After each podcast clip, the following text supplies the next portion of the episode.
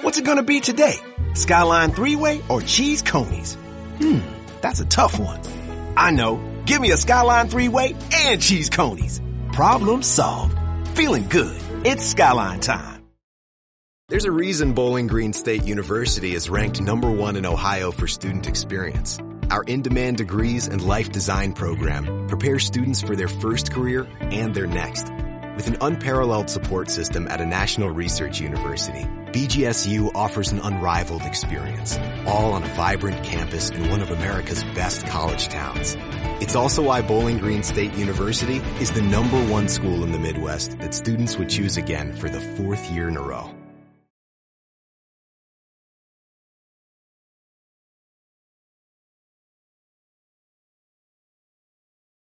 Josh Allen looking deep, going deep.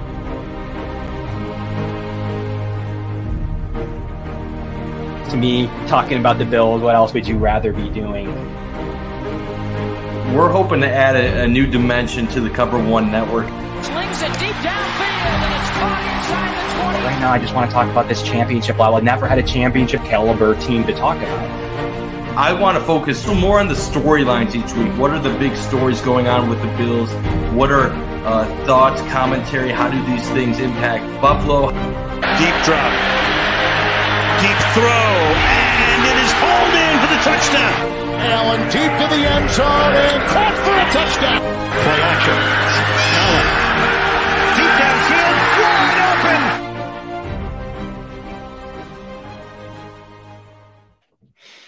Welcome into a new edition of the Going Deep podcast. I'm your host, as always, Kevin Masseri, here with Mike Bunt to talk Chiefs, Bills, Sunday, four o'clock, prime time. Tony Romo again on repeat. Uh, lots to go over here. Also, touch a little bit on the stomping of the Pittsburgh Steelers. But this is about Chiefs week, Mike. Yes, we enjoyed the victory on Victory Monday.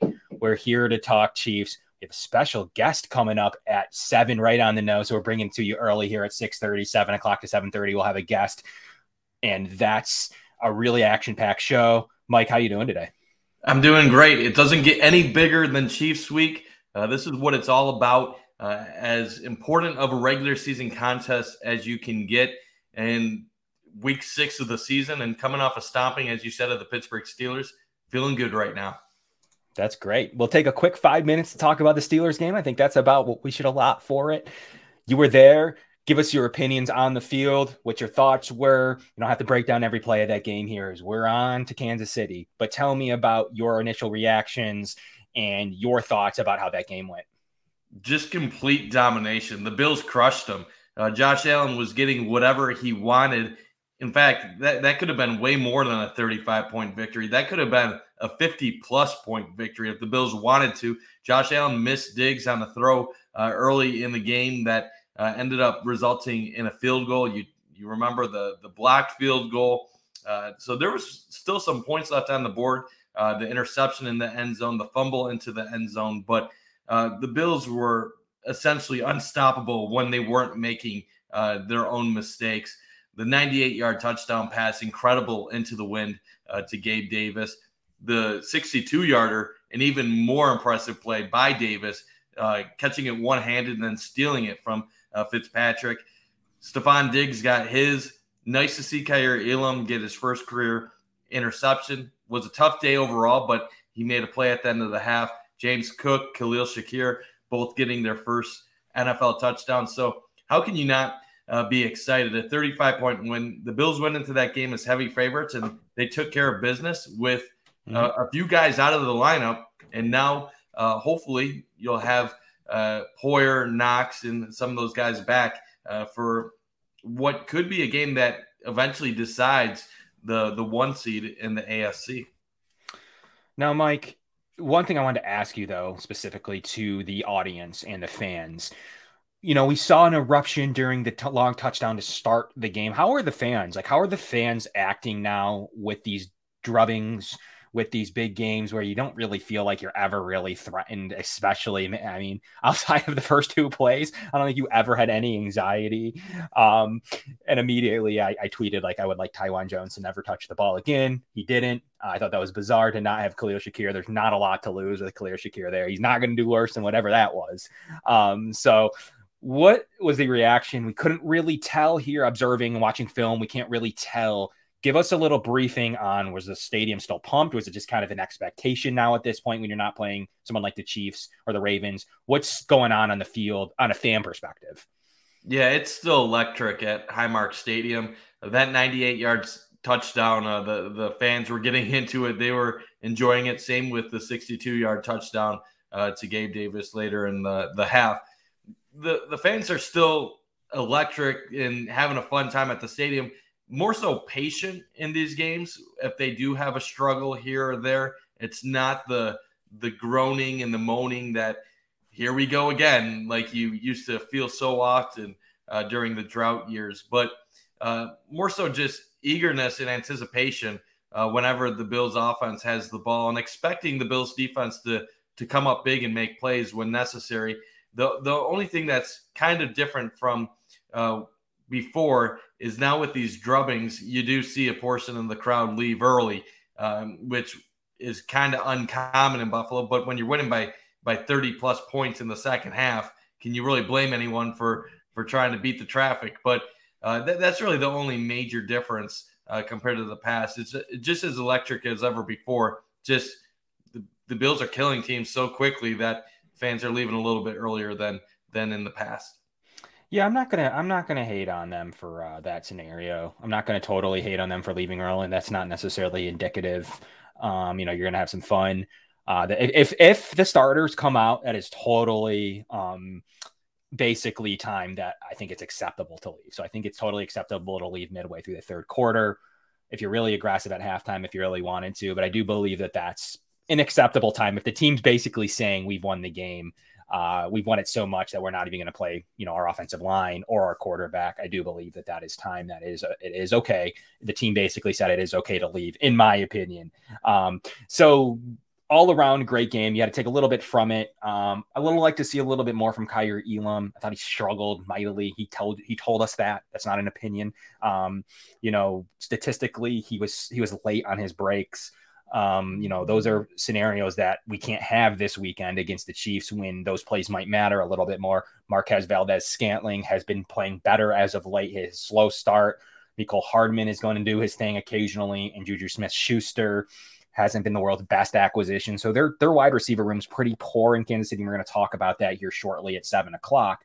But to kind of wrap up the Steelers game, Mike, outside of the big win, are you just taking it away as just another W? What what do you got for us on what's your final recap of what are you taking from that Steelers game other than a four and one record? Not really taking too much out of it. I think Pittsburgh is looking like one of the bottom teams in the NFL this year. It's weird to say. Um, they haven't had a losing record in Mike Tomlin's entire tenure as their head coach. So you don't want to just assume that they're horrible, even with the, the poor start. But I, I looked at that as a game where you just entered, took care of business. You avoided any trap that might have been out there um, entering the contest, and then uh, you just move on. The offensive explosion w- was great to see from a fan perspective, but it doesn't give me any extra confidence going into uh, the the future. Uh, Pittsburgh was playing minus T.J. Watt. They weren't able to get much of a pass rush. Uh, their secondary was Swiss cheese. They they couldn't stop anything. The Bills had their way. So um, what's going to be more important is can the Bills do this uh, against Kansas City, and can the Bills get stops against one of the truly elite uh, offenses in the NFL? So I, am not really taking away much from from Sunday, other than it was a nice, enjoyable uh, afternoon at Highmark Stadium. But there's really nothing else uh, I'm going to bring into uh, this KC week from that. It's fair enough, Mike. That's that's good analysis. I don't think you can get too high on it. Fairness, just like you can't get too low off of the Dolphins game. I don't think there's really anyone that can really say that you've learned much um, from this game, other than the team is good and they'll stay good. I don't really think you can get too much into the weeds as much as we'd like to talk about how good Davis was or how maybe need some a uh, little bit of improvement from Elam. I don't think there's really a ton to take away in that regards, other than we need a little bit more sample size from a couple of different things. Gabriel Davis did show uh, that he is the dominant wide receiver too. The Bills expected him to be. He took a little bit of flack. Um, he has been slightly injured in his career, I will say. Um, he has had times and moments of of uh, short term injuries. Um, but that leads me to the next point. We talked a lot about the the Steelers game to start with. They're going to get to the Chiefs game here right at seven o'clock, right at the top of the hour. But did want to talk about the rumors and the rumblings of Christian McCaffrey. We've had a lot of local media, some national media, and people in between uh, talk about the ability that the Bills reached out to the Panthers for Christian McCaffrey. And before we have our, our Colts or our Chiefs segment here at uh, seven o'clock, I wanted to ask you what are your opinions on that? Are you in the belief that a play? I mean, we talk about Odell Beckham Jr. a lot on this show. We'll table that for now. Uh, we're going to talk about Christian McCaffrey and the need of that position, as well as a slot receiver, as well as one of the best receiving backs in the league, mixed with the ability to improve that running room. Is that something that the Bills could use? You know, to me, it would be next week because that's your buy. The deadline's November 1st. You want to get the guy in the system and moving on all cylinders. So that would be something the next week or two that you would more than likely want to entertain. And the Bills have been shown, and, and uh, Beane will tell you, he's tried for Von Miller. He tried for Emmanuel Sanders many years ago. He tried for Stefon Diggs before they traded for Stefon Diggs. Is there, if there's not smoke today, there's definitely smoke in the future of the offseason. But what's your, especially with the running backs who will no longer be on the roster, what's your opinion on Christian McCaffrey at the deadline and what he could do for this team? And to me, I would trade all three running backs on the roster to for him. Um, but what's your opinion on what's going to happen here? And if you know, there's where there's smoke, there's fire. Yeah, I think my answer is going to be predictable to you and anybody else who has watched us in the past. I'm 100% on board with the Bills trying to uh, go after Christian McCaffrey. He's due a prorated $1 million. I think uh, Greg Thompson was saying it would be something like six hundred thousand dollars the Bills would owe him for the rest of this year, which is as cheap of a rental for a Pro Bowl caliber running back as you could possibly get. And then the next three years of his contract are non-guaranteed, so you could get out of the contract or try to restructure if he was willing to take uh, a better deal. But I'm all for it. This is a team that is one of the best in the NFL right now. And if you have a chance to improve your roster, why not take a shot at it? Christian McCaffrey offers something that the Bills really do kind of lack um, in their backfield right now, and that's an elite pass catching back. Devin Singletary gets a good amount of receptions and he's decent. And I will never call out Devin Singletary for for being a poor player. I think he's a good running back that does his job exactly what you want to do. Get out of him uh, in Buffalo. He he finds holes. He's elusive. He he catches the ball and he can get you uh, five six yards per catch. But Christian McCaffrey is dynamic. Uh, you're talking about a back that had a season with uh, where he had 1,300 yards rushing and 1,000 yards receiving. He has two 100 reception seasons in his career, and he's only 26 years old. People act like he's on the wrong side of 30 and that uh, he's been injured his whole career. He had two years where injuries really um, destroyed his seasons, and uh, now he's been back on the field this year and he's producing decently. He's not been at the high level we've become accustomed to, but how are you going to perform behind uh, in Carolina with Baker Mayfield as your quarterback? So, yeah, I'm all, I'm all for it. I think it's a great idea. And you add a guy like that, it's not just for the running game. You can put him in the slot. Uh, there's so many things that you can do, and as Greg has uh, alluded to many times over the past couple days, Christian McCaffrey is your dream scenario for James Cook. His ceiling isn't Christian McCaffrey, so you bring him in instantly day one. You're a better team. What do you give up for him? Probably a pair of picks. I, would probably guess a, a second, something else, and probably you got to make a move with one of your running backs. Got to get rid of Singletary, Cook, or Moss. One of them is going in this scenario. So, um, but in my opinion, definitely worth it to to go for it. Yeah, you see it all the time. A lot of people like there's no precedent in returning the player. Yeah, there is. Like uh, it happens all the time where uh, just happened in the Russell Wilson trade where they took Drew Lock. Um, yes, teams are looking for young players um, back, especially with control. Singletary's the best of the group right now today. Needs a contract. Don't see that. Although he might present the best value for a win now team, I don't see um, them wanting him back in this scenario. There's really no purpose of, of, of cashing out your value on Devin Singletary if you're if you're the Panthers, even though the Bills would say he's the best player in the room we'd want uh, the most value for him. Um, I'd personally like to pair him with Christian McCaffrey for this run and maybe beyond. I don't believe uh, Devin Singletary will command big money. I think he'll have a reasonable deal. Leonard Fournette keeps re-signing these deals. I don't believe he's going to have the statistics here. Singletary in his contract here, he already doesn't really to uh, warrant a huge deal. I think he'd be great as a supplemental piece. Uh, and going forward. So I do believe that leaves Cook and Moss. Will they be interested in a two year Moss? I don't know how much value they could have in it as much as that's my ideal Moss in a second or a third. That's ideal for me.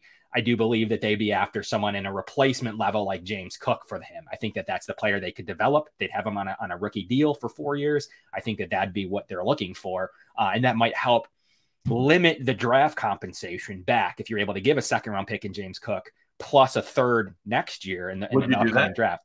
I would do that today. James Cook in a third round pick. I would do that today over a second um, and Moss. Even though I prefer Cook, um, I do believe that the Bills uh, would probably prefer to take the player who they're looking to develop. However, if you see a Cook in the third, Mike, I think that that signals that it isn't just a rental. I think that the Bills would be interested in working on that contract. The Bills have an option for three for 36 million if they were to make a move for Christian McCaffrey, uh, which is very reasonable. No guaranteed money. 12 a year, they could do something with that. That means cap coupons. You can immediately take that base salary and push it out over a five year deal and have a very reasonable contract. Brandon Beane is a genius at that kind of stuff. So I do believe that you're able to to to set that. And I don't I, I, I wouldn't hate to cash out on James Cook today for a player that you're hoping he can be. The injury stuff around Christian McCaffrey is a joke. We've we've broken it down. Greg Thompson and others have stated that he's not injury prone. He has had some injuries. It's a big difference. He's played every single game of his career outside of those two, including in college. He's not an injured player. He had some injury unluckiness uh, happen, but he's just such a dominant pass catcher and he's exactly who this offense uh, is built around. So it isn't far fetched for me to take him on at a million dollars this year, Mike. That is the silver lining. If he had to get owed eight, seven, six, I just couldn't see it. Um, but at a million dollars this season and a very reasonable, non-guaranteed three for 36 for it's not that outlandish that the Bills would be able to do something with both of those this those numbers. The question is, will Carolina be willing to make a move? Uh, there's conflicting uh, reports. Some say that they would be willing to move him on, move on from him. Obviously, with Matt Rhule gone, mm-hmm. but then you're also talking about the face of a franchise. Are they going to be willing to give him up for uh, a second, a third round pick? Maybe they're trying to get something more. Hard to see any team giving up a first round pick for uh, a running back. Uh, even one as good as Christian McCaffrey. The, the tough part for Bills Mafia will be fans accepting Cook being a part of this deal. Uh, I, I, think a lot of fans will struggle with that idea, especially with him being a second round pick. I would do it because you know what you're getting back in return. Uh, as much as it, it would be great to just be a second, a fifth, and maybe throw in Moss, I, I think Carolina would struggle with with that selling that idea to their fan base. So it's just as much trying to find something that they can sell to their fans as what uh, Buffalo gives them. Devin Singletary, I, I don't think he's going to be part of any of these trades either. I don't see Carolina wanting to uh, trade for a running back that mm-hmm. could leave right. them in a year uh, and just get a pair of picks in return. And so uh, it almost feels like it has to be James Cook. Mike, Mike I got a question for you though. Something that can happen, and I we have seen happen, is you make a deal with picks and then you go and deal Singletary to a team who needs a running back on a one year deal to get back some compensation. Is that something you would see, or would you rather the Cook plus a pick route? You know, my ideal scenario is that you're not trading any of those running backs. Just well, Moss. obviously Moss would be the guy, but my ideal scenario is you're trading a second and a fifth, and then you okay. just cut Moss uh, or cut. Obviously, they're not going to cut Cook or cut Singletary. Right. So my ideal scenario would be you, you trade the the two picks, and then you cut one of your running backs that you don't need. But will Carolina be? Um, when the kids call and they say, "Hey, Dad, can you pick up Skyline?" I'm always like, "Absolutely." I'm halfway there because you don't have to tell me twice. That's the time for our family to be together, and Skyline's always been part of our family time. Good with that. Will Will they try to get rid of him? We'll see. um, I don't know if we really have a bunch of clarity right now about about the situation. Some of the reports that the Bills have been in contact uh, with Carolina, Dan Fetes is one of them from um, out in uh, in Rochester, New York. But we haven't had any big national people yet. Uh, Benjamin really Allbright's had, the closest we've had, who's been for the sources people out there. People love love him. He's one of the better guys. Who are you saying? Uh, um, Benjamin Allbright from Denver. Yeah, so he obviously said that didn't think it was likely, but if there was a team, probably would be the Bills. And then he also retweeted a Mike Florio um, article mm-hmm. for, for Pro Football Talk where he was saying normally this is part of the process. One team denies, another team denies, and then you have a trade a couple days later. So there might be something to this. Smoke, there's fire, Mike. Uh, just like with the OBJ stuff. Um, and then Michael Balco, a guy from ESPN, uh, featured on ESPN Rivals USA Today, has also said that the Bills have been in constant contact with the Bills, uh, or excuse me, with the Panthers for Christian McCaffrey. So uh, I do believe that he can't be part of the plan. I do think that they would need to catch out his value today. Uh, they're able to probably get more from a team looking to make a push than they will in the offseason when he would need a new contract. So that the, the $1 million or less contract he has for the rest of the year is what gives him a, a little bit more value than trading for three for 36. Um, and either Christian not liking that or the team not like there's just more uncertainty this offseason. So I think his maximum value is right now. Uh, and I do think you see him dealt you see it across all of other sports where teams are like, yeah, we're going to build around Trea Turner in baseball. The next thing you know, Trea Turner's going to the Dodgers. Um, so it's just a matter of, I, I think rebuilding teams do this. Uh, and I think they do it quite frankly. Von Miller has been traded in, pa- in the past uh, at the deadline, a bigger name deal uh, from Denver, who he was, you know, with you know, for a long time and the trade deadline has been a little bit more active lately than we have seen in, in years uh, years past. So I do think that you would I think that that you see some Panthers player being dealt. It's too obvious. A new regime can start over, a new coaching staff with a bunch of picks. Uh, I think it's it's very likely that you see him dealt somewhere. And I think you maximize the value pinning pinning winning teams against each other today rather than the offseason when they're like, well, we can reflect, we can use the draft, we can sign free agents, we can do other things. I think that his maximum value might be today outside of just a monster year this year or something with a bad team. I just don't think he can increase his value much. And what's he going to um, do in the upcoming years in Carolina on a rebuilding roster? That, that right. the Panthers aren't going anywhere, and no, uh, they're they're a complete mess. And the, the one thing I do love about this idea, it's not even him improving the running game because I think that's more so going to be a result of the Bills' offensive line improving during during the course of the season. Right now, the run blocking is horrible. No one is going to get much yardage behind that offensive line rush, rushing the ball. And McCaffrey, as we saw in Carolina right now, I think he's only averaging 3.7 yards per carry. So it's not like he's lighting it up from uh, a yards per carry standpoint. I'm just so excited about what he can add to the passing game. Uh, we, we this offense, quite frankly, they don't even need him, and they, they don't need Odell Beckham Jr. either. We want both of them. Obviously, it's not likely um, to get both, but I definitely think there's a shot at getting one or the other. And it's the the fact that you can never, as we said during the offseason, you can never have too many weapons. You're always an injury away from being put in a poor situation, and I love McCaffrey because I think he makes your passing game almost unstoppable at times. You have that check down option, but you also have the ability to put him in the slot. Devin Singletary, as we said, he'll he'll make the receptions. He'll he'll get five, six yards, but he doesn't really offer a ton of dynamic ability, playmaking ability once he gets the ball. He he he's a good he's a good player, but he doesn't have elite skill set. Christian McCaffrey, you you dump it off five yards, he could break a tackle. Next thing you know, he's taking it 35 yards. Uh, he has just a unique ability that not many players in the NFL have. And you already have an offense that has playmakers uh, at every position at wideout, tight end. You had a, a pass catching uh, running back to the table like that. It, it could be really interesting. I think we were all hoping that James Cook was going to be a little bit more polished early on, but as we've seen, it, it, it takes time for uh, for that to happen, and hopefully, if the Bills don't make this move, they'll James Cook will get closer to that guy by the time the playoffs get here. But you know, if you make a deal, that you are getting that guy uh, if you get McCaffrey to join the Bills. And the Going Deep podcast here. We're in the first half an hour talking talking Christian McCaffrey here, Kevin Masseri, Mike Bunt uh, on the Cover One Podcast Network. We have Ron Kopp Jr. coming in from Arrowhead Pride here in five minutes. So stay tuned for a crossover 30 minutes. And we'll get into the Chiefs game a little bit more, but wanted to make time to talk Christian McCaffrey as I think that there's smoke, that there's fire. We spent a lot of time on the show talking about adding to the offense and adding weapons as we did all offseason. Uh, we had a whole edition on uh, weapons for Josh Allen. Khalil Shakir was the option. James Cook was the option that came in.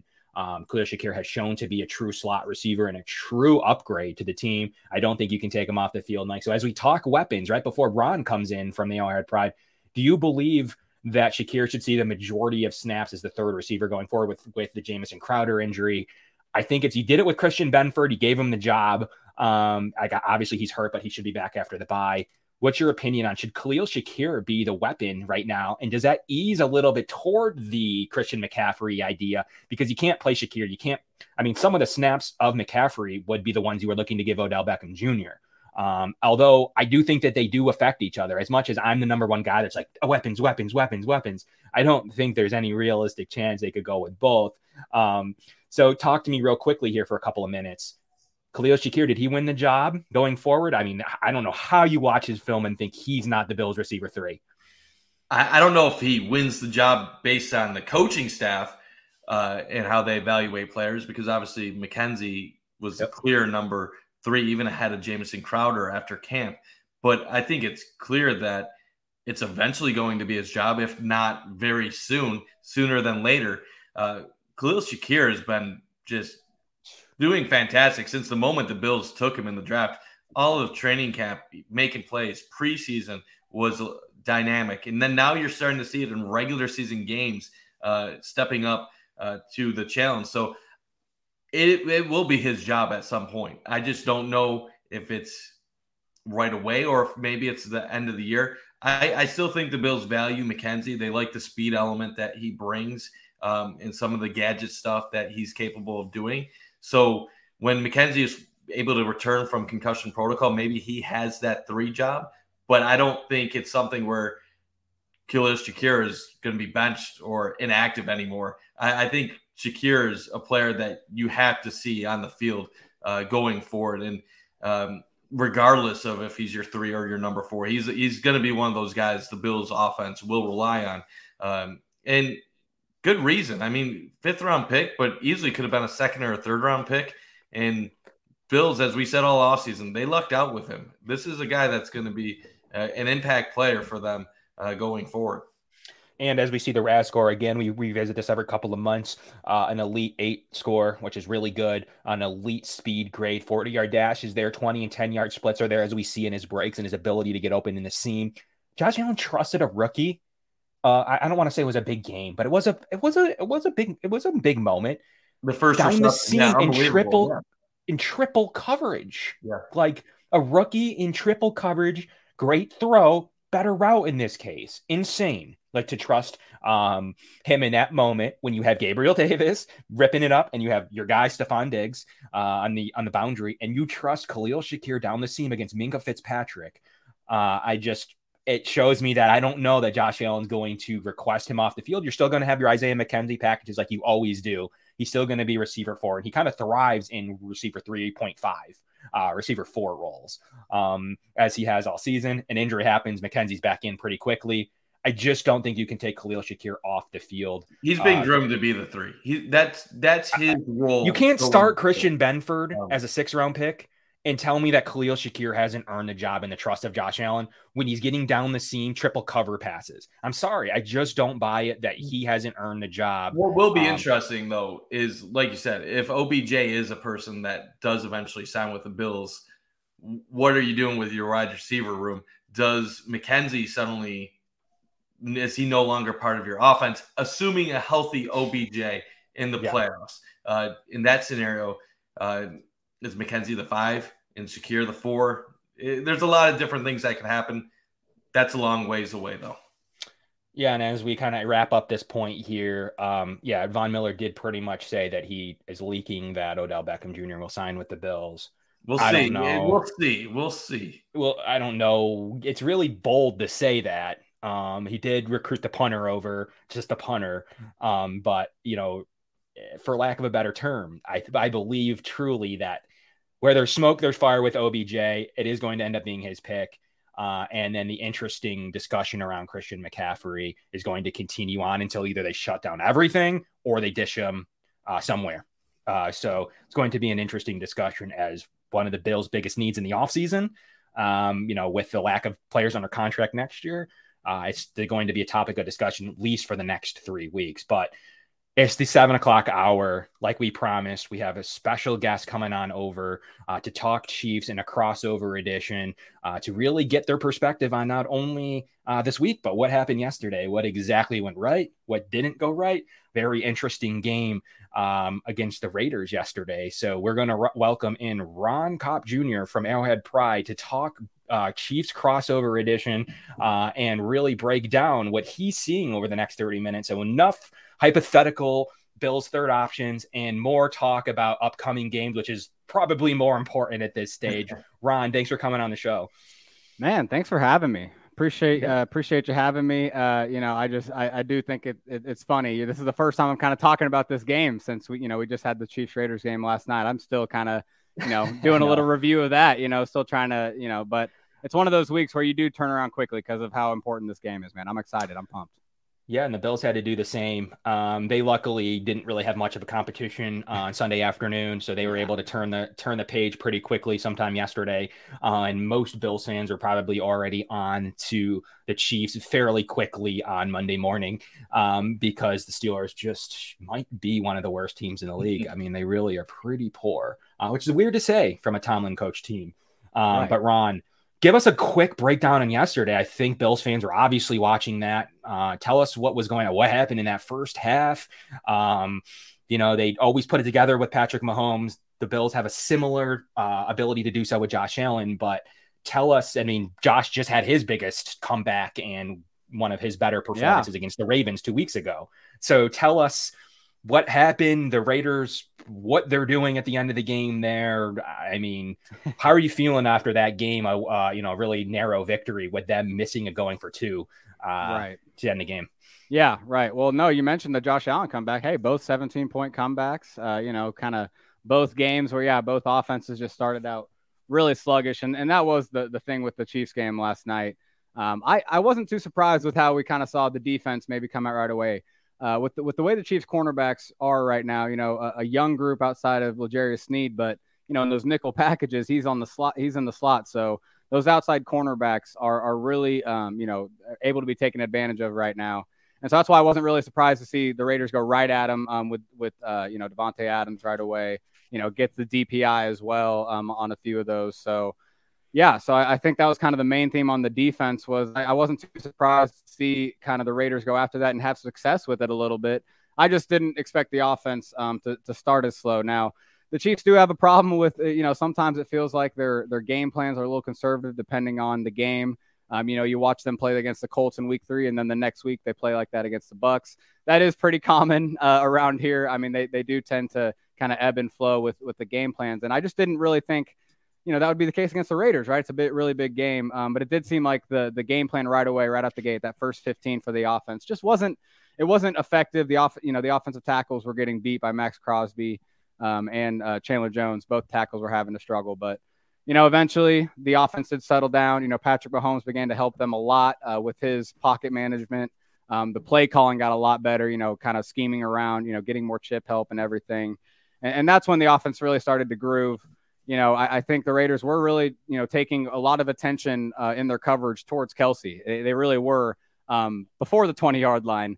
Um, but that's what really what was opening up some of those chunk plays you saw from MVS and, and even Mecole Hardman got involved with those. But, you know, as soon as they got in the red zone, you know, I, that's that's where Mahomes and Kelce just, you know, they just overcome any any sort of uh, you know uh, uh, resistance to their connection. but yeah, no, and, and then you you come down to the end of the game. You know, it's a tight game. Obviously, that you know, great throw and catch Derek Carr to Davante Adams at the very end. I mean, just unbelievable um, play there.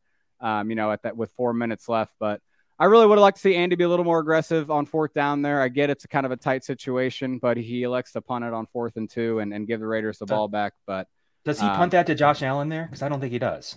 Yeah, and, and I think you're right. I think you're 100% right there. Um, you know, even if his defense may, you know, if because that's the thing, the defense wasn't really playing well against Derek Carr either. So you'd say, hey, you know, if the defense isn't um, um, playing well against any quarterback, but I do think you're right. I think he had a little more confidence that Derek Carr uh, may not go 93 yards to win the game, although he did just need a field goal. But all that to say is, yeah, I, I you know, I think Andy was a little conservative. Um, you know, mm-hmm. I think they do they tend to do that when they kind of maybe under underestimate the opponent a little bit. Um, even if it's a divisional game, but that is not going to be the case this game.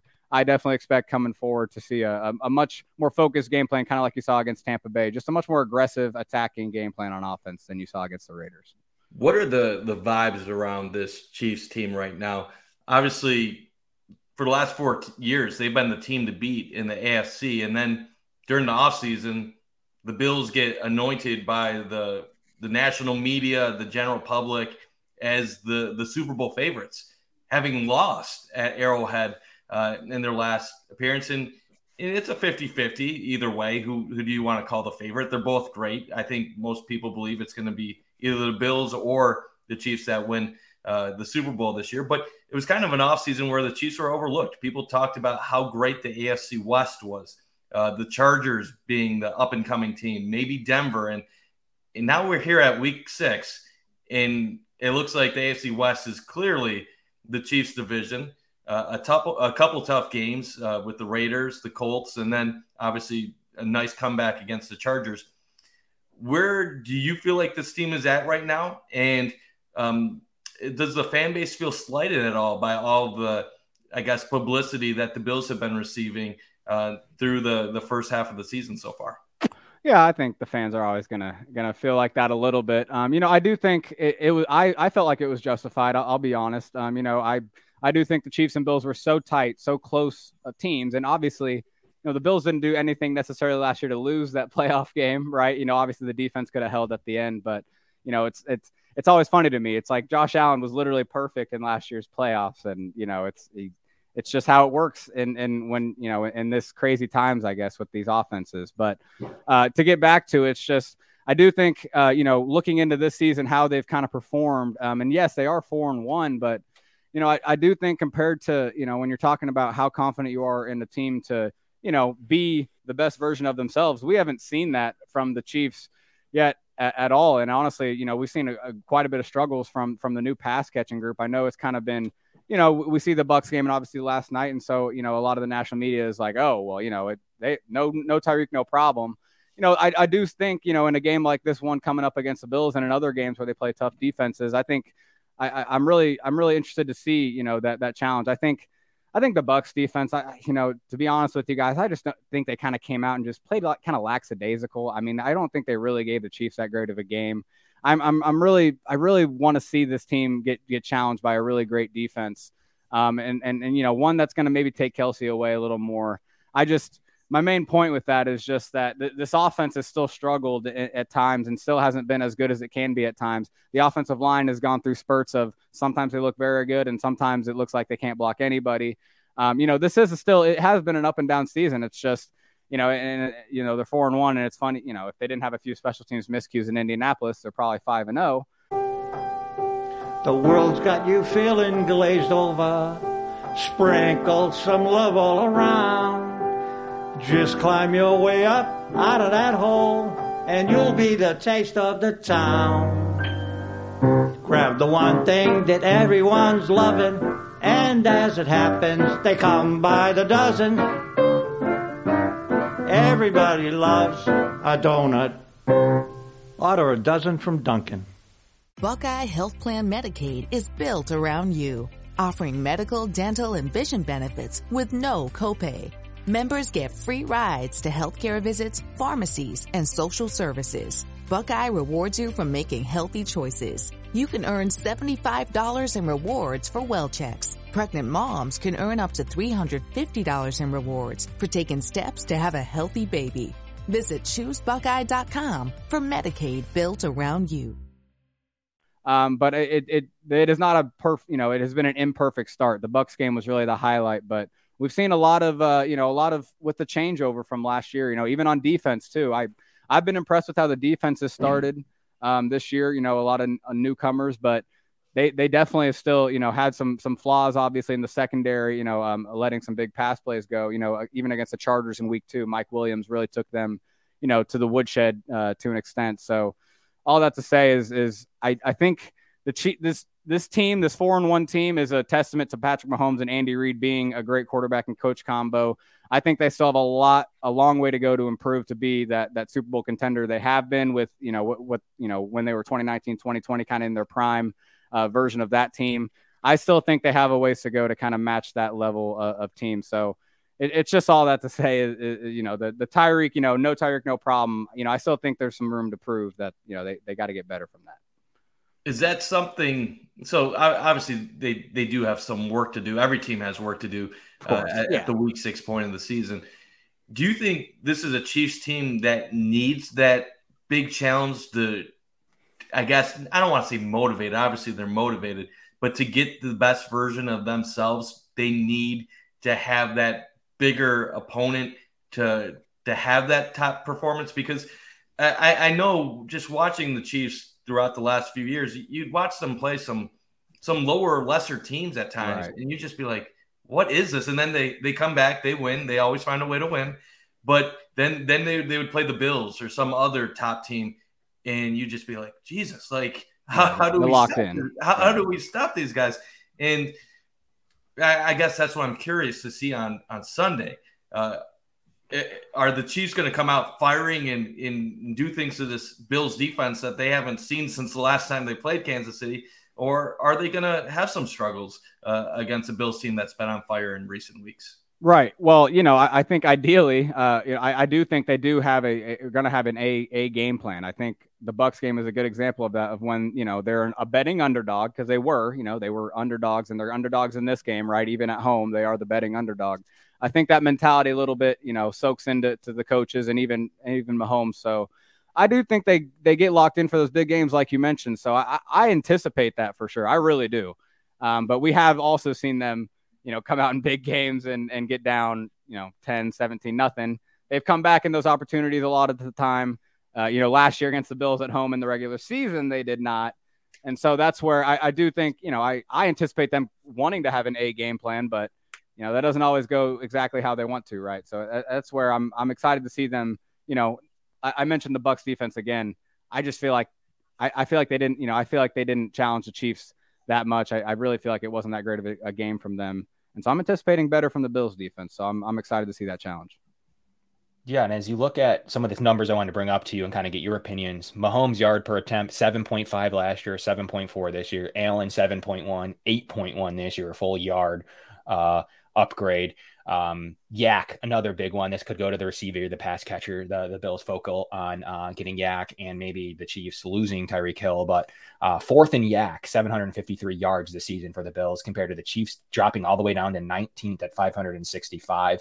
I know it's only been five games, um, but those are some very interesting um, statistics when the Chiefs were third in the league and the Bills are dead last last year in the YAC. So some early uh, quarterback advanced statistics that are pretty interesting to me uh, and leads me to my question, which is what's going on life after Tyreek Hill? We talked about it a little bit.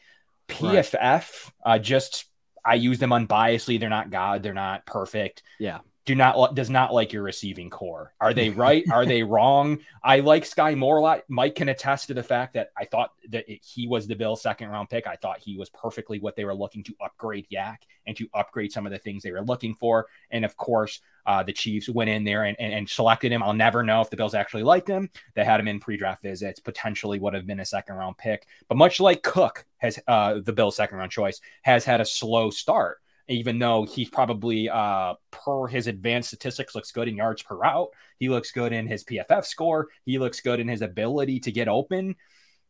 So talk to me about, you know, someone like Juju Smith Schuster, who by all yeah. accounts having a poor year, and Skyy Moore, in my opinion, who should be playing more. The Bills have their own version of this in Khalil Shakir, who has played really, really well and should by all accounts. Before you came on, we talked about him taking the receiver three job away uh, as early as this week what break down the receiver room yeah. and it's it's it's it's lapses to this point and making and Josh Allen's had this struggle in years past with some of his receivers. Uh, so talk to me about you know how is Patrick Mahomes adjusting to this and what's your opinion on all of that?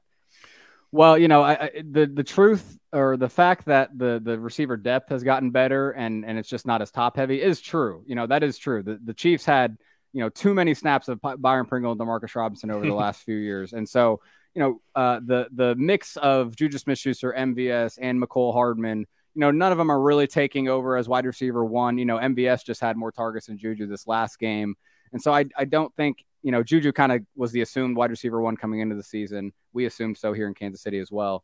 Um, and, and it's just kind of been a mix. So all that to say, yeah, the depth has definitely improved. And you can see that, you know, the second, third options are, are a little better what they've had. But, you know, where they've struggled this year is, is getting somebody when they really need to get open against man coverage. And, and, and the, and because defenses are testing the Chiefs with more man coverage this year, obviously because you don't have Tyreek Hill, they're not as worried. Hey, you know, there could be a 70 yard bomb on any play if we're playing man coverage on, uh, you know, to an extent. That's not the same thing. You know, Mecole Hardman does not have that same big play um, ability, even if he's fast. He's, he doesn't have that same threat. You know, he's just not the receiver to to take advantage of coverages like that. So I, I, I, do think the big weakness of their group this year, and it's the most important thing a receiver room needs, is, and I'm talking the wide receivers specifically, is someone that can that can go win on a route, separate, and and and, and get open for Mahomes on a, on a third and seven, or or even just any any sort of two minute drill where they really need uh, you know a, a big play. A lot of times when the receivers have made plays this year, it has either been a very very good throw um, to a receiver in tight coverage or Andy Reid schemed them open on a, on, on a great design, kind of, you know, um, you know, pushing routes around and, and getting them open in space. So that's where Skyy Moore comes in. And I'm, and I'm glad you brought him, brought him up. You know, I, you know, we're not crazy here. I, I think some of us in Kansas City are like, you know, why isn't he playing more? At, you know, and, and I'm glad to, to hear, you know, other draft, draft people uh, saw him in the pre-draft and, and understand what kind of player he is. The fact that, he can create separation, you know, in tight coverage. He does have great releases off the line uh, to maybe create that quick separation. And we saw that in training camp, actually, you know, compared directly compared to who that, you know, Juju, MVS, when they're running through their routes, even Mecole, Skyy's releases, Skyy's just routes were noticeably just more impressive. It really was. And, and so we know it's coming. They did uh, force feed him the ball a little more in Tampa. And then I, I, I honestly kind of thought we might see a breakout game in, against the Raiders, but then we kind of didn't see him until the very end of the fourth quarter. Then all of a sudden they trust him to to get a few really big plays, really clutch catches, which you know could be a good good sign that they that they give him that situation. But you know, uh, to, to just to wrap up the point, the receivers have definitely definitely have some work to do. And the most obvious answer to me um, for the receiver room to just get better, just be a better overall group this year. It's just for Skyy to play more. Uh, you know, no one's taken over the wide receiver one targets anyway. They might as well be a very balanced group and just let Moore eat into that pie of the receiver room just a little more than he has so far this year. And I think we'll see that as this, the season goes. And it does seem like it's getting a little more and more and more, but I wouldn't anticipate him being a feature part of the offense this game unless they throw some crazy changeup. It's not there yet, I don't think. A big talk in the the off season was that the Chiefs finally had an offensive line where they felt like they could run the ball more effectively. Has that been something that you have seen to this point? And is the run game uh, something that needs to be taken seriously going forward?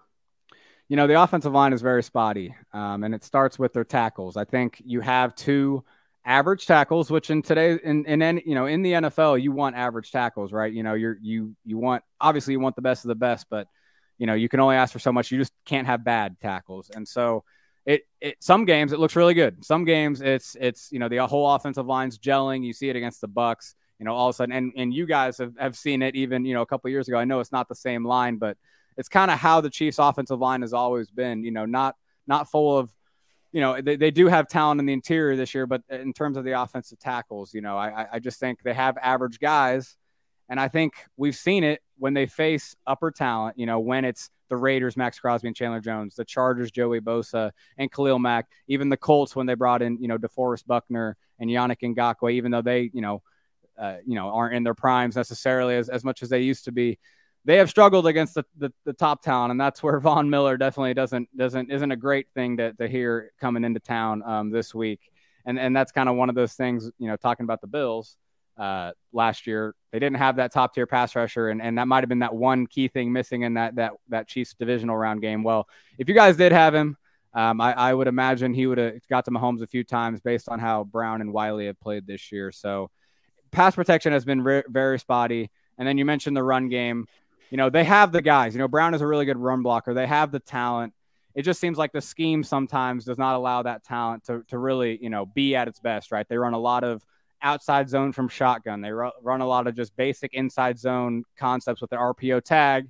And so all of a sudden, you know, the offensive line isn't isn't you know getting its mo- you know the momentum moving forward and getting any push.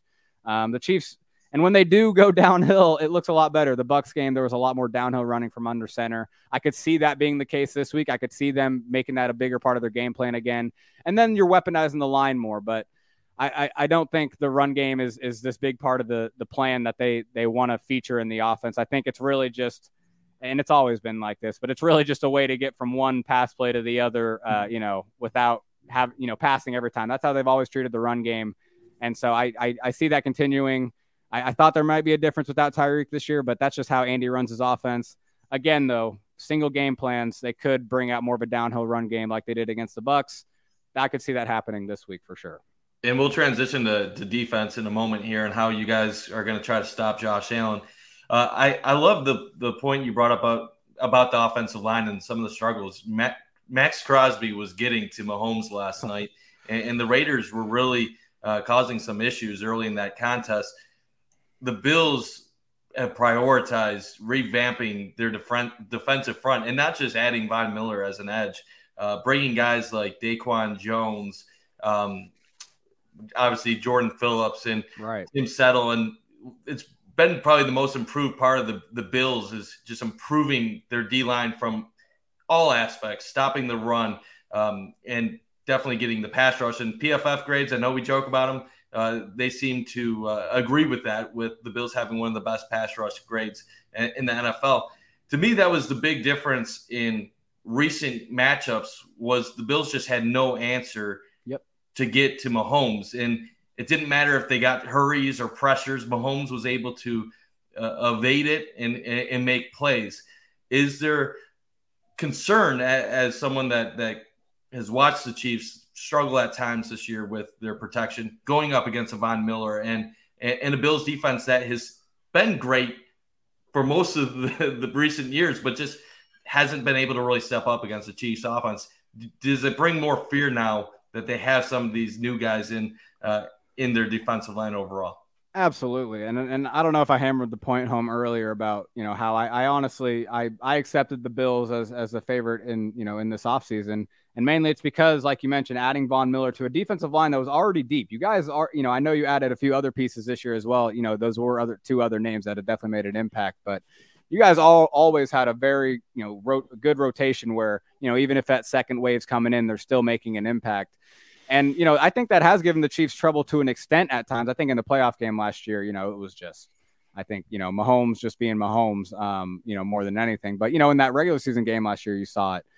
But adding Von Miller, that top tier rusher, that guy on third down that you have to be fearful of as, as an offense, really, no matter who you are, but especially when you have the offensive tackles that the Chiefs do, and and especially Orlando Brown Jr. I mean, that guy speed rushes, you know, guys that can really bend that is not what he is good at stopping, man. He he, he wants to see those big power rushers because he can match their power, right?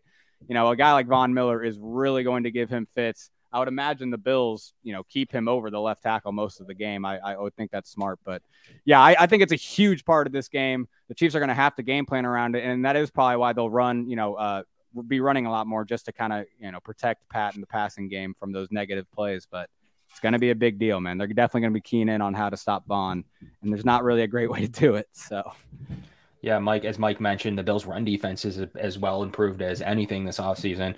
Uh, you know, we all talk about the pass rush. The Bills struggled uh, to stop the run in McDermott's tenure. He'll tell you uh, it's been poor. Uh, that they're very good against pass defense. Uh, they're very good in, in, in, with their defensive schemes, their cover two looks, their mush rushes, and all different type of scenarios. But they've struggled since McDermott has been here, and he's now one of the winningest coaches in Buffalo uh, football history. But he's struggled to stop the run in every season, good, bad, medium years. He struggled with a big Colts game, like, and, the, and he's this has prevented the Bills, even with a Chiefs victory last year. It's prevented them from being the number one seed and, and almost single handedly right. with the run defense. And this year couldn't be any different. They absolutely got rid of the demons of Derrick Henry. Um, they absolutely exercised anything Baltimore was trying to do running the ball. They they they uh, always do fairly well against a running quarterback, but even better uh, this time around, and they, they couldn't get off. They couldn't run the ball at all. Najee Harris, you know, 12 carries for 20 yards, couldn't get going at all. Uh, so the Bills have done really, really well against the run this season, almost better than against the pass. But the fact of the matter is, uh, they've been very strong. Uh, seven points allowed in the second half total um, in five games, wow. none in the third quarter. Um, so the, the couple of big bugaboos the Bills got rid of were stopping the run. Uh, defensive adjustments always struggled in the third quarter under McDermott, pretty much until the uh, uh, AFC divisional game against the Chiefs. They had struggled in the third quarter until that Gabe Davis long touchdown uh, kind of sparked them um, in this third quarter rebirth uh, that you've seen uh, last since then. So a couple of big nuggets that that uh, go the Bills' way in, in stopping the run, and we don't really know which players the Bills will they treat this like a playoff game. Will you see Jordan Poyer? Will you see Tremaine Edmunds? Uh, the Bills have been doing it without three and Trey White and Micah Hyde, yeah. four of their top seven defensive players. Secondary um, has just been. It, it's I, amazing that they've played as well as they have. They've been missing. I, half it doesn't make sense. But it doesn't make any sense how Dane Jackson. But that's also concern though. Yeah. Chiefs offense. Yeah. Got Mahomes. You're going to be having Dane Jackson, Kyrie you saw him expose it last year. I mean, the start of the Bills DBs were last year with Levi Wallace uh, being just just, yeah. just, a horrific football player, um, and having um, I mean, he still sucks. The Bills totally oh, the Bills my. totally the Bills totally targeted him last week against the Steelers, regardless of what Ken Dorsey says. Um, the Bills he was asked if if he targeted Levi Wallace, and he said, "Oh no, wow, but, that's funny." Um, but uh, but I guess it's up to you to believe he did target him the majority of the game. Um, and then Dane Jackson, who's a seventh round rookie um, a couple years ago now, and who has played right. very well. And Christian Benford just took the world by storm, kind of like you know you see with a seven round draft choice in Kansas City um, uh, in, in, the defensive backfield. But but Christian Benford has been a revelation. Broke his yeah. hand, shouldn't be back until after the bye. Kaiir Elam's been pretty good um, in stretches, but lost his job to a six round pick. Um, so that's that's that's kind of some funny notes. And Trey White, we still don't know what's going on with Trey. Is he a week out? Is he four weeks out? We really have no idea um, at this at this stage. And, and Jordan Poyer has been as good as ever. Um, so a lot of going on in the Bills' defensive backfield, but the one thing we trust McDermott to do, Ron, is coach the defensive backs.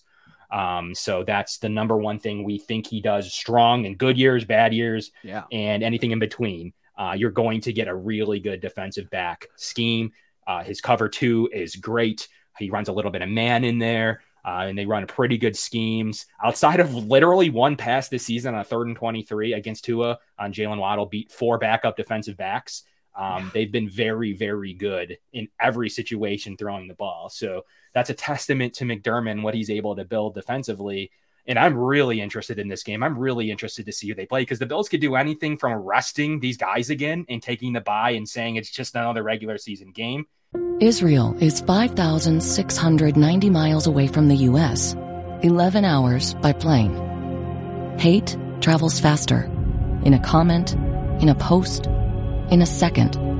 Jewish hate is up 388% in the U.S. Black hate, Muslim hate, and Asian hate are up too. When one hate rises, they all do. Let's stand up to all hate together. Share and wear the blue square from standuptojewishhate.org. Okay, round two. Name something that's not boring. A laundry? Ooh, a book club. Computer solitaire, huh? Ah, oh, sorry, we were looking for Chumba Casino. That's right. ChumbaCasino.com has over 100 casino style games. Join today and play for free for your chance to redeem some serious prizes. ChumbaCasino.com. No purchase necessary. Full prohibited by law. 18 plus terms and conditions apply. See website for details. To playing their entire roster outside of Micah Hyde.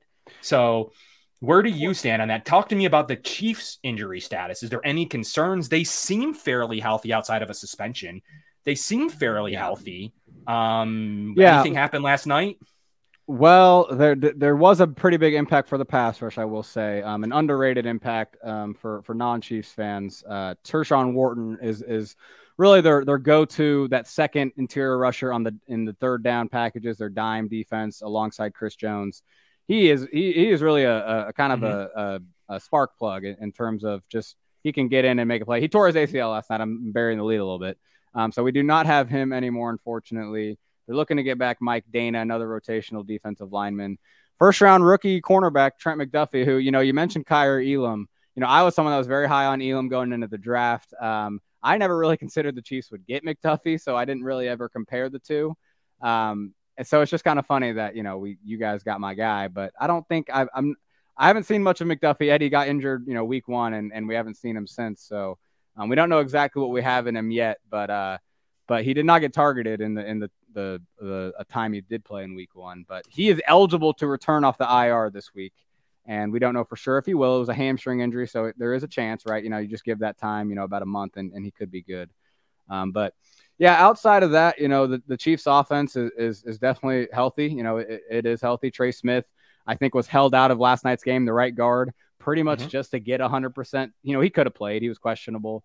Um, I, I, think they just they do have a quality uh, backup guard in Nick Allegretti, who didn't play great last night, but he's a backup guard, um, and they and they trust him. So they'll have Trey Smith back for this game. They should be fully healthy on offense. Defense is dealing with stuff. You mentioned the Willie Gay Jr. suspension. I really wish he was back for this game. He's a huge part of stopping yeah, Josh loss. Allen and the scrambling yeah, and and and even just you know the, these these quick passes. Uh, you know they were really starting to just stay in their nickel formation a lot more this year. Keep Bolton and Gay on the field.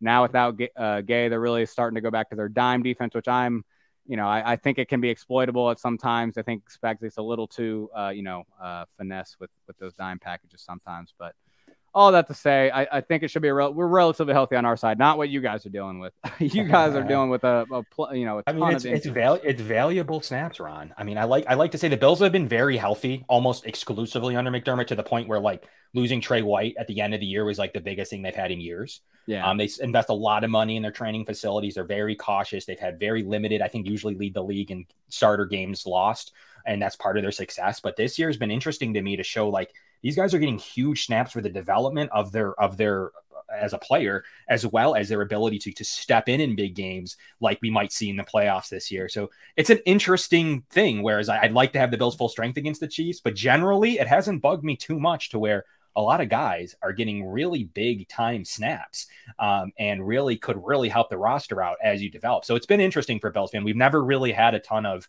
of injuries, um, but yeah. it's been it's been fair to say like I want him back this week, but I don't know that McDermott agrees. Well, it, it is funny though. I, I think you know usually when a when an elite team, uh, you know, like like a Bills and and they have a bunch of injuries and stuff, I think you know you see a couple losses. It's usually a good excuse, you know, for for you know fans, but also the national media to be like, oh, you know, they're they're dealing with injuries. You know, it just might not be their year. You don't hear that at all, even though they're dealing with a ton of injuries because they're still so dominant, playing so well. You know, the Bills the, or the Dolphins loss was just you know, you, you kind of look at the box score of that and, and scratch your head. Like, how did they they lose that game? How did they have less points than the other team when you look at the yardage totals and the time of possession? So, I don't know. Yeah, I, I, think it's been really impressive. I, I have the Bills as the best team in the league. We do power rankings at Arrowhead Pride every year uh, or every week. So I'm I'm I am definitely willing to admit that you know the Chiefs are deserving underdogs right now, even if it is at home. And, and I'm excited for the game for sure. Yeah, it's going to be a good one. Um, as we come to the top of the half an hour here, we appreciate you making 30 minutes for us.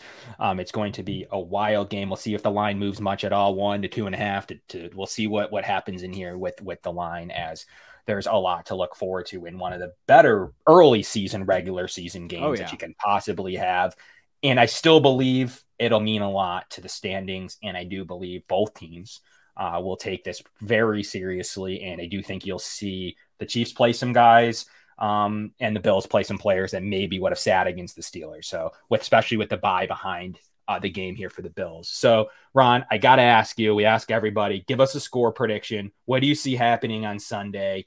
Um, you know, you take it wherever you want. You can take a Chiefs win. You could take a you know blowout either way. You know, what what do you realistically coming off of a six day uh, six day week, and what do you see happening on Sunday at four? Yeah, well, you know, again, I'm telling you, this is the first time I've kind of been able to talk about this game. So it's the first time my uh, prediction juices are flowing. Um, you know, I just because what we saw in Week Four against the Tampa Bay Buccaneers, um, the Chiefs coming out, you know, with an aggressive game plan. Now they did get, you know, they they had some things go their way. You know, the opening kickoff was fumbled. That's a huge, you know, momentum swing to start out a game.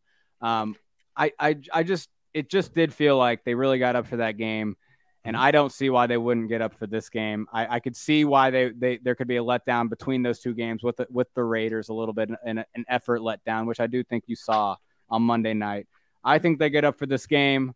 You know, I think I think they defend home field. You guys just got to host one of these, and then maybe you know maybe you can you can take one. I mean, it's just ridiculous that we keep playing an Arrowhead. I almost want you guys to host next year's an Arrowhead too, just so you know. Ridiculous. Anyway, uh, I'm gonna give the home team the advantage. Uh, I, I, I think the Chiefs pulled this out. Uh, a plus game plan. You know, I I I I'm just mentioned that you guys don't have the you know haven't been using the injury excuse, but you know I, I do think you guys are banged up in the secondary. I think Mahomes and, and the receiving corps, you know, to an extent can take advantage of that. I'm, I'm curious to see how Travis Kelce, you know, gets handled. But overall, I think it's going to be a shootout. I definitely see, you know, I, I see our defense having a very, um, you know, a very tough time. So I'm going to go Chiefs. I'm going to go Chiefs 38, Bills 35. Okay. Um, to wrap up the show, Mike, we'll bounce it to you. What do you got going on uh, briefly in uh, score prediction? So until the Bills beat the Chiefs in a game that means something, it's hard for me to pick the Bills over Kansas City. I know Buffalo won the regular season game last year on Sunday night. I still give a slight edge to Kansas City being the home team. I like Mahomes going up against uh, a secondary that does have some inexperience. I know the Bills youngsters have been balling. I know that they've done a great job against other solid offenses this year. They haven't played Patrick Mahomes. Andy Reid is one of the best game planners in the entire NFL. I'm picking Kansas City 34 31. My view is this I, I, think if you just look at all the rosters in the NFL, I truly believe the Bills are the best team in football. If you were just looking at just what they have on offense, defense, talent wise because I, I I don't have a ton of trust in the Chiefs defense compared to the Bills defense. But when you have an offense like Kansas City, it's almost impossible for the Bills defense to hold them down for 60 minutes. And in those shootout type games, you have to be equally perfect. And for that reason, I think Kansas City is just a, a tough matchup. And I still, even think the Bills are the better team overall, I, I think Kansas City has the edge. Okay, there you go. If that makes any sense. I, I know yeah. that's a lot of crazy. No, no. I mean, I think that the injuries. That's why Friday could be a little bit easier. I mean, there are some big names. You're not talking about the backup left tackle. You're, you got some big names on the Bills injury report. I just think this game means a lot to the Bills. I have them winning this game. I did preseason too, so it isn't something that I felt just off of some emotion off of a couple of games. I think they played well in the regular season. Sean McDermott's two and zero oh in Arrowhead um, in the regular season. So I think that they can get up for it. And you're right, though. They do need to win when it matters if this is a playoff game, I'm not sure. Um, they do need to win uh, best on best, coaching staff on coaching staff when it matters. I think that they showed last year they can win in the regular season. If the Chiefs play like they did yesterday, I do believe the Bills win. So I do think the Chiefs need a little bit better of a performance than that, no doubt. That's all I have in my head right now. I think the Bills win 35 31. Kevin, the um, comments are coming after me. Um, I mean, they, they think I'm scared. I, I am scared. I, I you know, you can respect the Bills while also giving Mike. Mike, it, Mike is scared. I like that. I, I, you know what? the way I look at it is, Kansas City has gone to two of the last four Super Bowls. It's true. Could be three of the last four, and they've won. They've gone to the AFC Championship four years in a row. We're talking about one of the greatest teams over a four or five year period in the history of the NFL. And yeah, they don't have Tyreek anymore, but if they didn't blow the one Super Bowl to Tampa Bay because they just did not show up for that game, you're talking about what could be a dynasty right now. I'm just giving them props. Uh, uh, it's nothing about the Bills. I, I, just think Kansas City is a special team, even without Tyreek Hill. Uh, I, I, think they'll be ready on Sunday. And I think I, I hope I'm wrong. I hope I'm wrong. Let, let, me back you up a little bit too. I mean, you know, Bills fans. I mean, come on, you you you won an Arrowhead last year in the regular season, came and lost in the playoffs.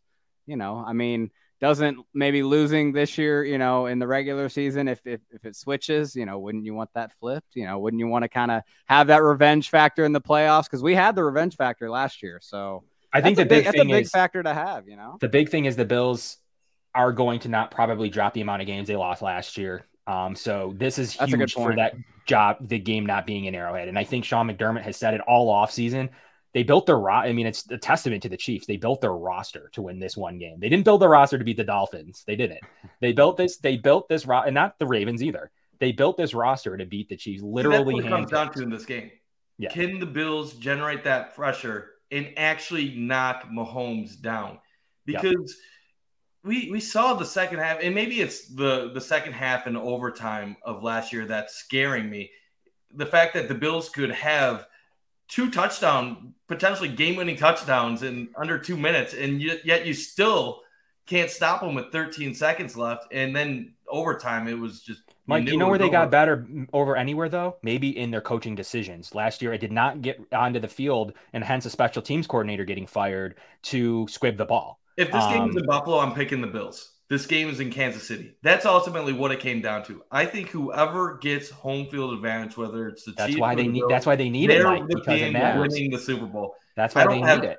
I don't have any respect for any of the NFC teams right now. I, I don't, even Philly, like good for them, nice start. We, we need to put Philly- Mahomes on the road in the playoffs. If Josh Philly Allen's had to plays. KC or Buffalo, they're they're losing. And the whole rest of the AFC, I know you guys probably have a little bit of, um, maybe a little bit of worry when you play LA, just because the Chargers do tend to give you guys difficult games. But yeah, of outside of the the Chargers, I, I don't think there's any team in football that that matches up with these guys, with you or the Bills. So yes, I'm a little scared, but that's just because it's the only game of the year. I feel like I actually have nerves going in uh, because I have no clue how it's actually going to play out. So I, we'll I. I feel a very similar way, honestly. Um, you know, I'm, I know, you know, I know you guys don't feel this exact way, but you know, there is something too. I grew up, you know, rooting for a Chiefs team that, you know, is, is very bad, and and all of a sudden they, they're Super Bowl champions, and you know, there is some complacency as a fan you get, you know, when they're playing like a, a Colts team. You know, you you kind of it's a letdown game for as a fan too, right? You don't have the same emotional get up as you do, uh, you know, for these kind of games. So I'm definitely these are one of the this is one of the games that make you feel like a kind of like you know a kid again in terms of like you know the the fandom. Like this is a really juicy game, get you on edge your seat. Kind of you know you get a little more upset with the bad calls, a little more kind of frustrated. You know it's it's all those man. Now, you can't get more mad than the rough in the passer yesterday. Oh my god! so- Don't bring it up. Come on. we're putting we're putting Mike into concussion protocol. Um, Guys, um, everybody's calling me out. You know, this is why you gotta you gotta be careful now as a Bills fan. and Mike, Mike Mike's being realistic. Will he end up being right? We'll have to see uh, on I Sunday. hope I'm wrong. You know, it, it, Um, it's a coin flip. When when I when you say they could lose, they could also easily win. And that, that- one sack difference, just like last last year in the in the playoffs. If Von if Von Miller gets down Mahomes, maybe even once, um, that's all it takes. If the Bills squib the ball, it's all it Yeah. takes. If there's a multitude of scenarios there, like I was the one screaming for Gabe Davis to kneel the ball at the two yard line last year, um, because I think that you can't give any time on the clock. It was outlandish to say that, outlandish, but I'm always that kind of person. Just even against the Ravens, who aren't quite the Chiefs, they did the right thing by relying on a one yard field goal in that situation. And I think the Bills would have done better snapping the ball from the two yard line four times to try to win it rather than give the ball to Mahomes in any capacity with timeouts. Um, different than if he didn't have any timeouts, and that wouldn't have mattered. But it was some coaching decisions. I think the Bills have gotten better to compete with Reid uh, on the coaching end more than even on the on the field. So they've shown some practice. Uh, they've done some really good things here early on in this season, and I think the Bills are in really good shape coaching wise and better than they've been in the last five years. So that's where the I think, in my opinion, run defense, uh, whatever. That's where really where this is going to be a big difference. But Ron, we really appreciate you coming on here. Yeah. We have the Cover One film room coming up now. Eric Turner, Kendall Merksey, Anthony Prohaska to break down some film. Uh, we, you know, appreciate everybody on the Cover One podcast network. The comments were roaring. We got everybody up and armed over Mike. Um, you know, no one likes his co- his coin flip comment. Hey, um, so we're gonna have we're I gonna have to leave everybody with that. thought. One last thought. You know, to all the comments calling me out, hey, it's fair. If the Bills end up winning and they win this one comfortably, call me out for the rest of the season. I will embrace it. I will be happy to have the hate. But you know what? I just give props to teams until they prove they don't deserve it. The Chiefs have won three of the last four. Yes, they they crapped themselves in the, the AFC championship against Cincinnati. Yes, they did. Bengals just had their number last year, just like the Chiefs, for the most part, have had the Bills number. Yes, everybody's talking about how the Bills won on Sunday Night Football. Cool. That game didn't mean anything. They lost on Sunday. they won on Sunday Night Football, and then the Bills lost to the AFC divisional round. I don't care about the that game. I care about winning the big games when it matters. It should have mattered, Mike, last year, and it didn't. The Oh, Bills did didn't. The- put themselves in position. Two, the Chiefs were two and three. The Bills were four and one, and the Chiefs ended up being the higher seeded team in the playoffs. That's that's so the more you know what? part, right? Hey, this could go That is either way, guys. Let's enjoy the game. The Bills just It's decided to not play fun. football in the middle of Chiefs Nation is going to enjoy this. Bills Mafia is going to enjoy it, and hopefully next week, me and Kev are celebrating a little bit. There you so go. we'll see. Ron, thank you so much for coming on. Why don't you tell everybody where they can find you? As I know I follow you and uh, get some good Chiefs content, uh, which does matter beyond just week six. No one's playing for week six as much as this is fun. Tell us where we can find your content and what you got going on. Well, yeah, I, I, I follow you too, and I yeah, honestly, Bill's Twitter is is insane. You guys, you know, are, are some of the most thorough um, in terms of, of stats and all that, and, and just breakdowns. I, you guys are, are great football fans, so shout out Bills Mafia. Um, I I am the lead analyst at ArrowheadPride.com. It's an SB Nation site. Um, so follow me at on Twitter at Ron underscore Kopp K O P P. Um, I you know I'm writing every day for ArrowheadPride.com and. Uh, you know, I, I'm a very frequent Twitter user, so yeah, follow me on Twitter. Appreciate it. Ron, appreciate you. Love uh sir. used to love jumping on your um uh your rooms as well back in the day of Oh, you know, yeah. doing doing live chat. So Gotta everybody get out. Yeah, I know. Get out there and follow Ron for some great Chiefs content all season long leading into the playoffs. Both these teams are pretty much secured at least be in the dance. So uh, follow Ron along for his ride and as we get closer to week 17. But from the Going Deep podcast, Kevin Misseri, Mike Bunt, really appreciate Ron jumping on here for this special edition. And uh, we'll revisit this. Maybe we'll have a part two of the crossover, uh, hopefully in the championship game this year and not the divisional round uh, going forward here. But Kevin, Mike, Going Deep podcast, stay tuned for the Cover One uh, film room coming up here shortly, as well as all the great content here on the Cover One uh, podcast network. We'll talk to everybody soon. Josh Allen looking deep, going deep.